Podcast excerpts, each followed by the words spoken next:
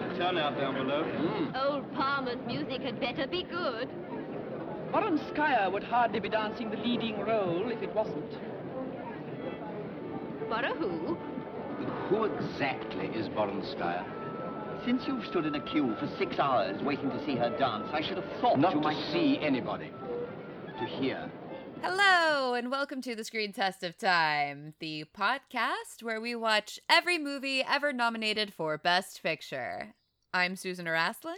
I'm David Daw. And this week, we watched the second to last movie in the nineteen forty-eight nominees, the dance film The Red Shoes. Yeah. I uh... I both feel like there is so much to talk about and so very little, because this movie is an hour and a half long. Oh, God, no, no. It's like two fifteen. Oh, yeah. It's long. But fully thirty minutes of it is just watching ballet. Like, no plot, no anything. And twenty of those minutes are in a row. I gotta be honest, those were the only twenty minutes I liked. Yeah, y- you know, I... Hmm. So it's weird, because I like dance as an art form. I started dancing when I was five and then quit when I was eighteen, and it was very clear that this was not what I was going to do with my life. I still do it recreationally, and I like going to see it a lot. And I even found the ballet to be fucking boring in this movie.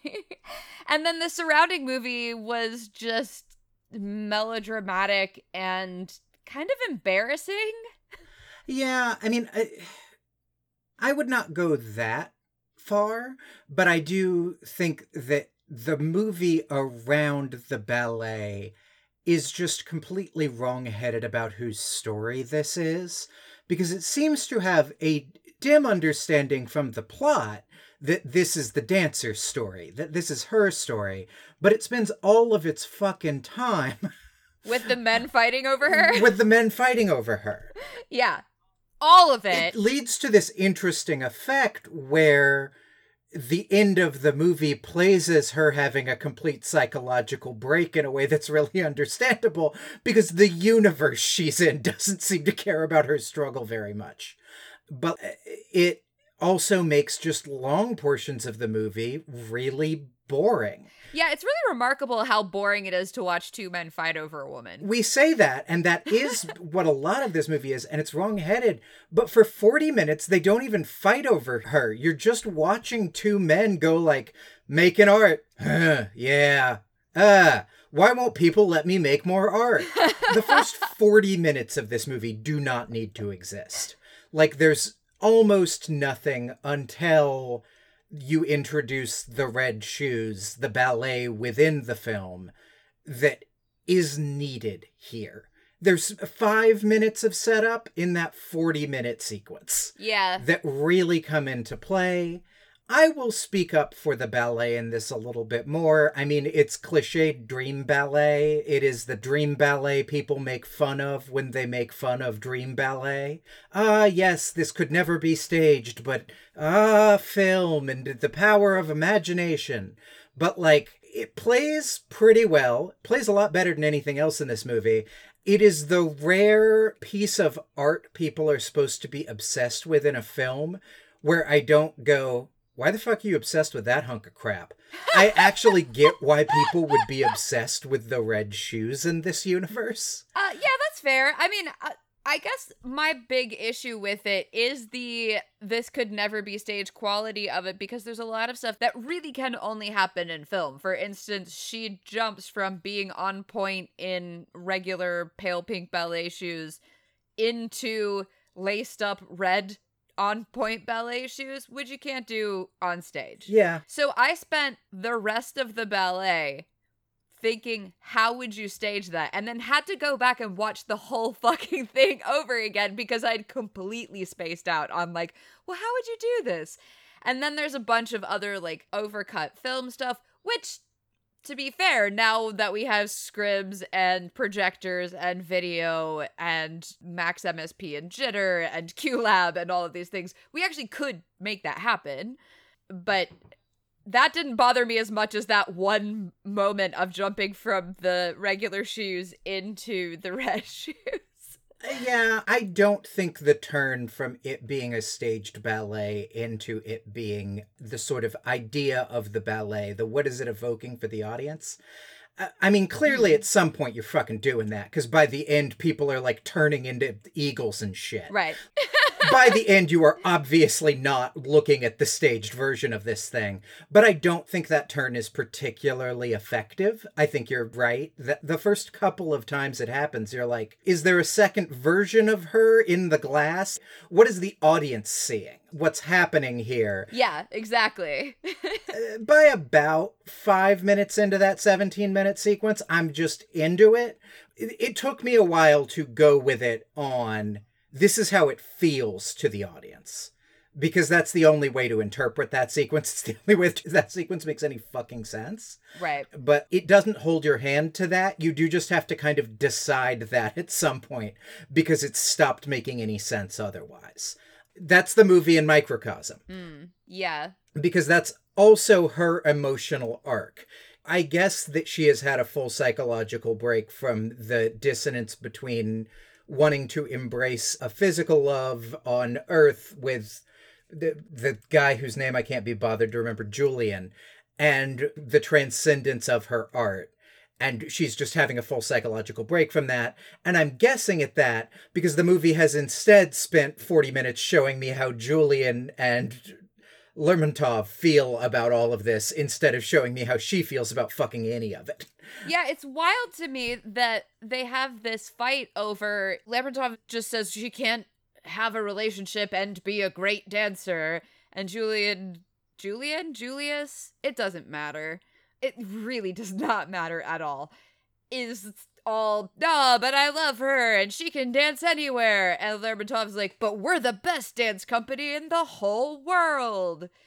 And at no point do I get to see her really struggle with this idea of being able to maintain a romantic relationship and dedicate herself to her art. We see them struggling over her. Yeah. And it pissed me off, frankly. We should do a full plot outline because it is kind of necessary for understanding why this sucks so much. Yeah. Like why specifically what you're talking about sucks so much. The movie is all right.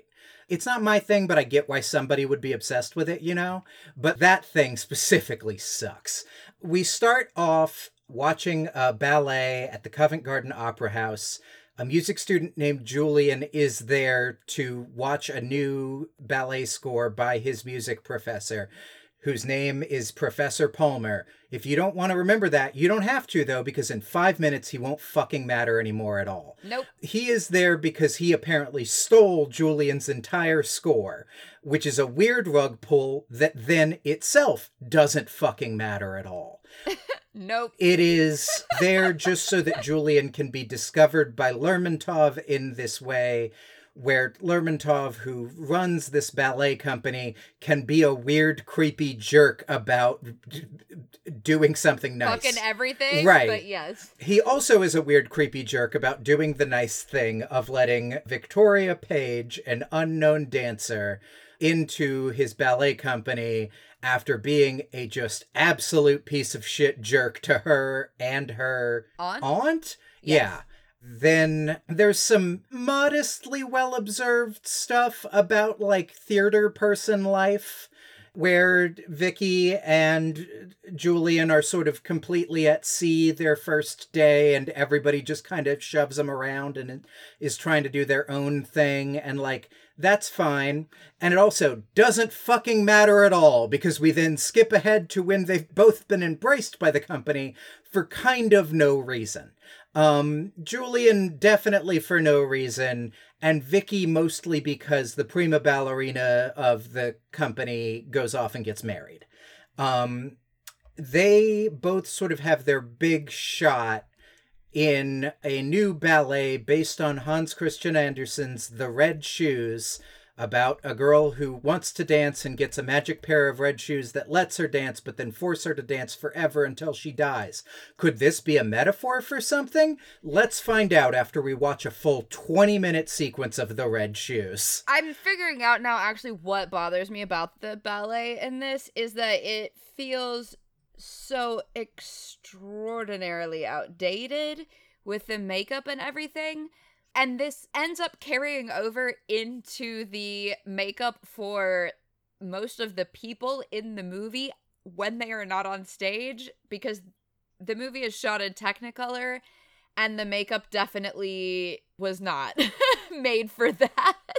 Yeah. Everyone looks kind of weirdly pasty and has blush on, and it is very obviously makeup that was perfect for black and white when you need to be able to bring out people's features because otherwise they kind of got lost. And it makes the whole movie feel very, very stagey, even when we're not on stage. Anyway, I digress. So yes, we watched twenty minutes of The Red Shoes. I will still stand behind it and say it's at the very least, it's definitely the best part of the movie, and even though it is kind of outdated, I think it works better than anything else in the movie, and I think it works pretty well for its plot function, which is this is like this brush with the transcendent. This is why Vicky needs dance instead of just wants to dance. But then we get into the reason she can't dance, which is we are told and not shown that she and Julian are in love now. And Lermontov has also suddenly and d- really deeply... F- Intuited this somehow? Well, he is definitely just told that. But he has sort of out of nowhere decided to fall in love with her, too. And because of this love triangle that has incredibly hastily developed, Lermontov decides to be a real dick to Julian and fire him, and also fire the choreographer, and then unfire the choreographer in a bit of business that makes you go, huh? Okay. And then uh, Vicky leaves with Julian, and they get married, and we are told and not shown that she can never be happy in that marriage because she can't dance in it, because... Because obviously Lermontov has the only ballet company on the planet Earth. Right. He brings up that he has her under contract just so he can go, I'm going to release her from her contract. And then she just goes, well, I just can't dance anywhere on Earth. And it's like, what? Okay. You have a perfectly good reason why she can't dance anywhere on Earth. Why not just keep the under contract thing? Anyway, she goes off and like... cheats on Julian by going and doing The Red Shoes again um, with Lermontov. And, like, it is definitely treated that way. Yes. Like, that's absurd, but that is how it is treated within the film. And everyone treats it that way. Like, she's aware of it, Julian shows up, and Lermontov is like, no, she can never be with you now. And it's like, because she did a ballet? Are we fucking for real here? Julian genuinely walks in with the line... I wondered all the way from London if I would find you here. And it's like the dressing room of a ballet where I assume she was on a poster of she will be performing this because there's a fucking audience there. So like, yeah, that's where she would be, my man. Anyway, Julian and Lermontov fight over, like, whether she can simply love Julian or must live for dance. And she chooses dance, and Lermontov is like, I've won. But then she decides, or the Red Shoes decide, which honestly, like, I thought was going to be the more interesting interpretation. Because there's the scene where the Red Shoes, the ballet, is introduced, has this interesting bit of magic. Like, this is a cursed object to it. And so do the shoes, like the shoes themselves have kind of this weird introductory scene. Yeah. But then when you get to her running off into the street and jumping in front of a train, because of the Red Shoes just doesn't play at all. Like, it is because she has been forced into this impossible choice. The choreography is supposed to be doing it, and the choreography isn't what's interesting there. Except that Lermontov and everyone is like, oh, where is she? Why is she not on stage?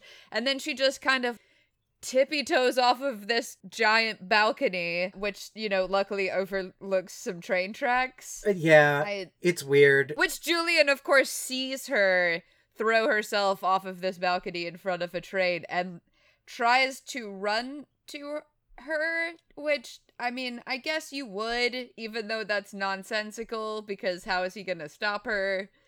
But, oh my god, I hate this movie now that I'm going into it in more detail. I really, really hate any kind of property where a woman is torn between two things, and then the way that she negotiates that is just to bow out through suicide. I really hate that. I honestly just sort of hate that whole cliche. Making art is hard. I don't want to deny that, but this kind of movie really trips it over into, do artists not know that other people have to work? That other people have to make decisions? These movies very often become a thing of like, you don't understand the difficulty of art is that you have to devote yourself to a craft. And sometimes that craft comes into conflict with your everyday life. And it's like, that's a job. That's a job. You're describing a job. Yeah. You're describing having a job. That shit's tough. When I have tried to make art in my life, it has been tough. But there is this weirdly overwrought sense of it being unique to artists. Well, and what's also really infuriating about it is she's married to a composer. Right. Julian actually gets it and is totally okay with her dancing. It's just that Lermontov has somehow essentially abused this woman into thinking that he is the end-all, be-all, and only dance company director on the planet. And the fact is, he didn't even want to see her dance at the beginning, and then she was dancing for another company. It's not as if there's a dearth of ballet companies in Europe. He's, like, based in England, but he's a... a Russian expat, I guess. Yeah. And she's the most famous dancer in the world. Wherever she goes is going to be the new best dance company in the world.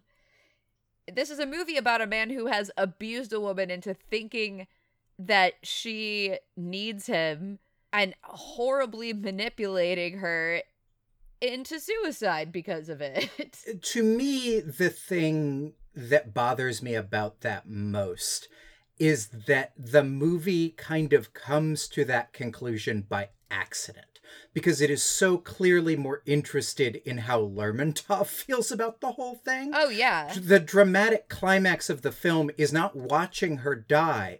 It's watching Lermontov announce to the audience that she has died. Oh, she will never be dancing anything else again. Right. Oh, fuck you, dude.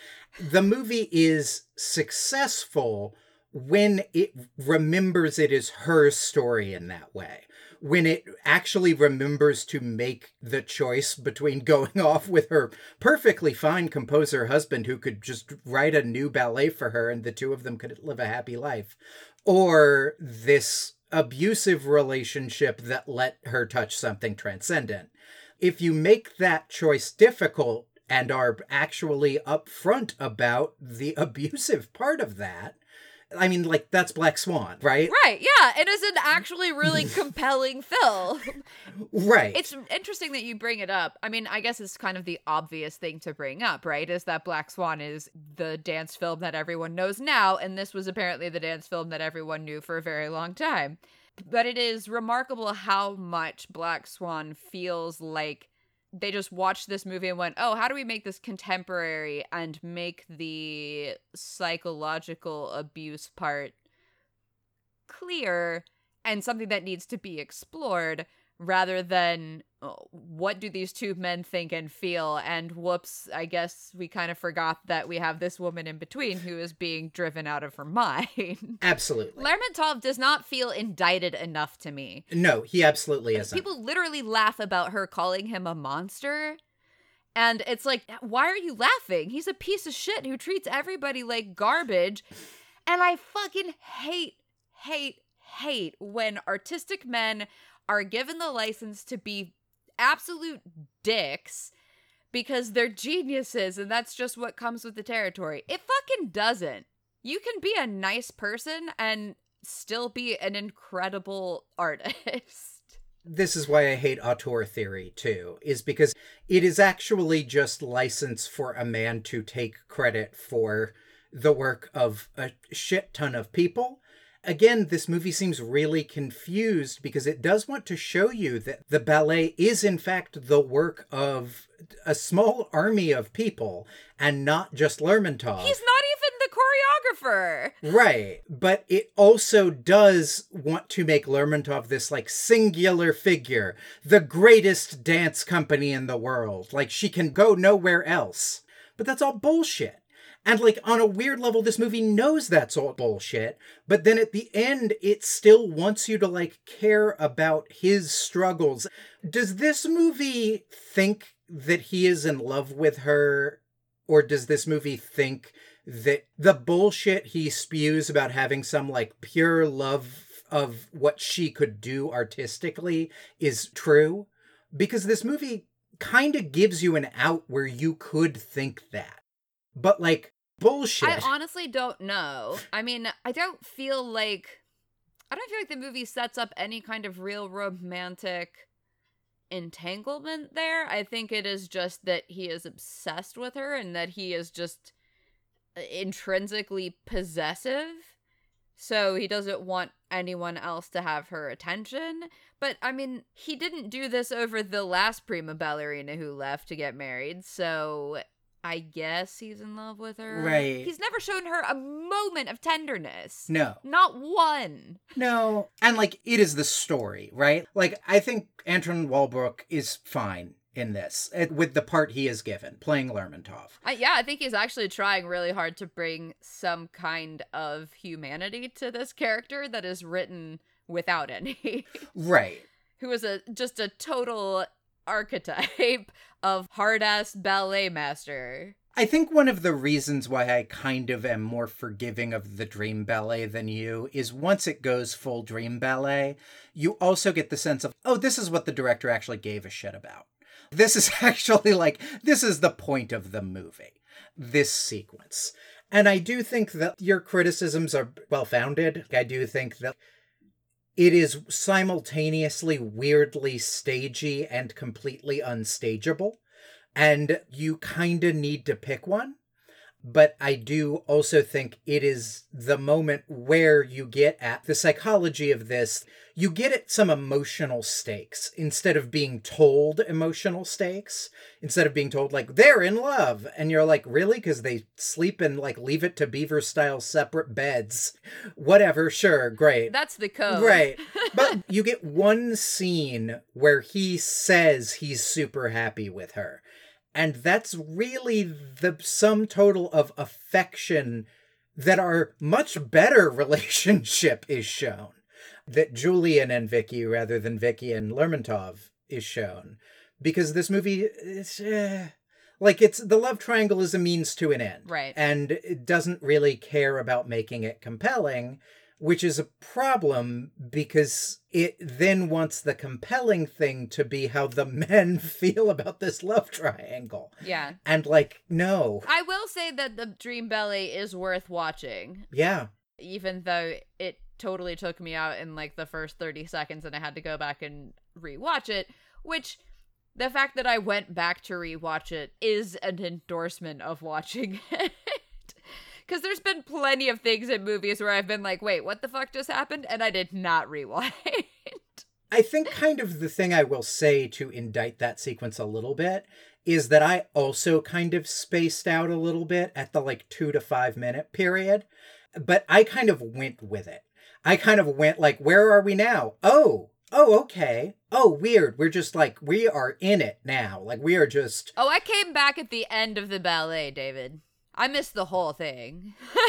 Oh, I came back in when she was running through the melting hallway of paintings.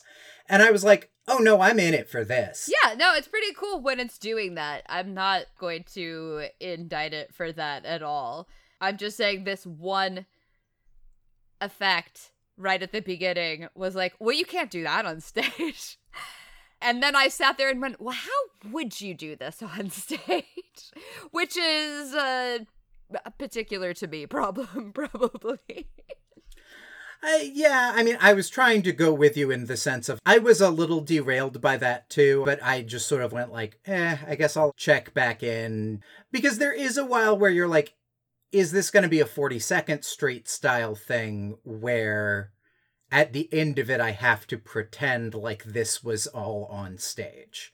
Yes. And like during that period where you're asking yourself that, it is unsuccessful, because I don't think you are supposed to ask that, but I definitely did.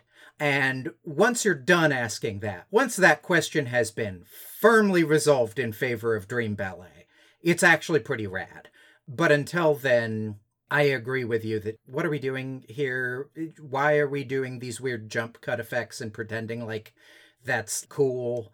Among other things, you don't quite match the shots, and it's infuriating. Yeah, I mean, I can give him that because, you know, it's forty-eight, whatever. Yeah. I feel like I have to rate this movie in two different ways. Oh, for sure. So, like, Dream Ballet, eight and a half? Yeah. Like, I, like, I, yes.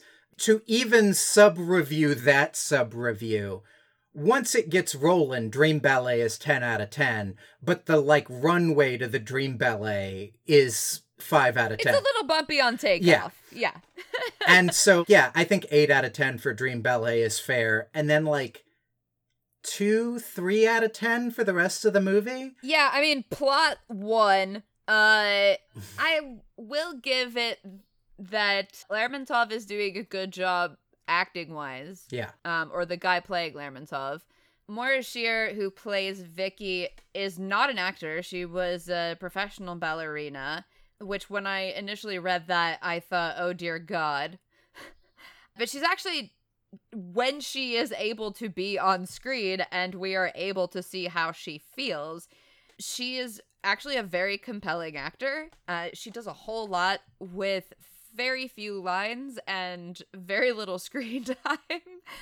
I really hated Marius Goring as Julian. I thought he was utterly fucking charmless. Yeah. His eyes were bright red in every shot, and I'm like, is this actor showing up to work drunk or hungover or both every day? And he seemed, on top of not very good, I felt like he was also miscast because he seemed like he was too old to be a composer student who falls in love with this young ballerina. Yes. Again, I want to blame the script a little bit because Julian is forever just suddenly in places. And you're like, why is he here? Who let him in this room? How did he get to do that? So someone could yell at him that he shouldn't do that. What is this person's life? But I think it is a very difficult role to pull off. Yeah. But he absolutely doesn't pull it off. I think that the supporting cast of the rest of the ballet company are excellent. Yes. And are doing some real work to defend Vicky when she is not on screen, because neither of these men are, and actually giving her a kind of humanity that the two men who are fighting over her do not. Yes, and a lot of this movie can feel like sort of straw manny about like art, mmm, art, making art. But like, these are believable theater weirdos, you know? Like... Yeah, they're blue-collar worker people. They go and they build sets and they show up and they do choreography and, like, this is their job. And it's not all like, oh, but art is actually uh, the religion. And it's like, yeah, but at the end of the day, a lot of it is just repetitive actions that lead to something. Right. I think the choreographer who d- never gives compliments is kind of a cliche. But I don't think of the old man who's just there for some reason is a huge cliche, but that's a theater thing. Who is he again? Why? It's fine. You know what? He's right. Guy who's here for some reason has a point. I, I think he's the company manager, I, but yeah. Like, I think that's true, but I don't think it's ever explicit. Maybe it's explicitly stated. It's probably not. For the first couple of scenes, he is definitely just old man who is here for some reason. At first, I thought it was like a reference. Oh, is this guy a guy in real life and I'm supposed to know who he is or something? But then it's just like, oh no, he's just the company guy who comments on stuff sometimes, which is like a producery managery role, but is also just like kind of weird. Also, nobody actually gives a shit what his opinion is and does whatever they want anyway. Right. That's why I assumed he was the company manager. Yes, that's fair. Anyway, like all of that stuff I do think is well observed, and it's unfortunately not enough of the movie because it's very busy with those characters moving things into place for the love triangle a lot of the time. Whenever that is happening, the sort of lived-in reality of them fades to the background in favor of, you know, suddenly all anybody wants to talk about is Vicky and Julian getting together. And it's like, this is a ballet company. There are three Who's Fucking Now stories a week. At least. What are you talking about? That that's the full story. That's all anyone's talking about at somebody else's birthday party. What? Like what? Right. And imagine just showing them falling in love. What an idea. Right. It has these real jumps in quality. But I do think that the plot of this, the story of the movie part, is not successful. It's a yeah it's like a two or a three. Yeah don't watch this. Yeah don't watch it. But maybe you just find the Dream Ballet on YouTube.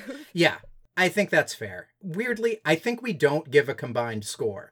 They're basically two different films. So, like, this movie just gets two scores. I don't think you can. Yeah. Because it's not fair to the Dream Ballet, and it's not fair to give the rest of the film that high of a mark. Yeah. And doing it by, you know, amount of time spent also doesn't really make any sense because the Dream Ballet is not a whole lot of the movie, but it feels like a lot of the movie because it is pretty unusual to see an entire dance sequence that is twenty plus minutes long where there's not even, you know, people in the wings commenting on what's happening or in the audience. Like, we are really watching this ballet piece. Here is a question I want to ask, which maybe we should save for next week's episode because it's sort of a rating these movies against each other question, which is a little bit weird uh, because we don't usually do bracket of one head-to-head. This beats Hamlet, right? Oh, fuck yeah. If somehow Hamlet and this were the only movies that got released in nineteen forty-eight, this should win, which is kind of the closest to a combined rating I will give this movie. Yes, it is better than Laurence Olivier's Hamlet. I will absolutely say that. Yeah. With zero reservations. Yeah.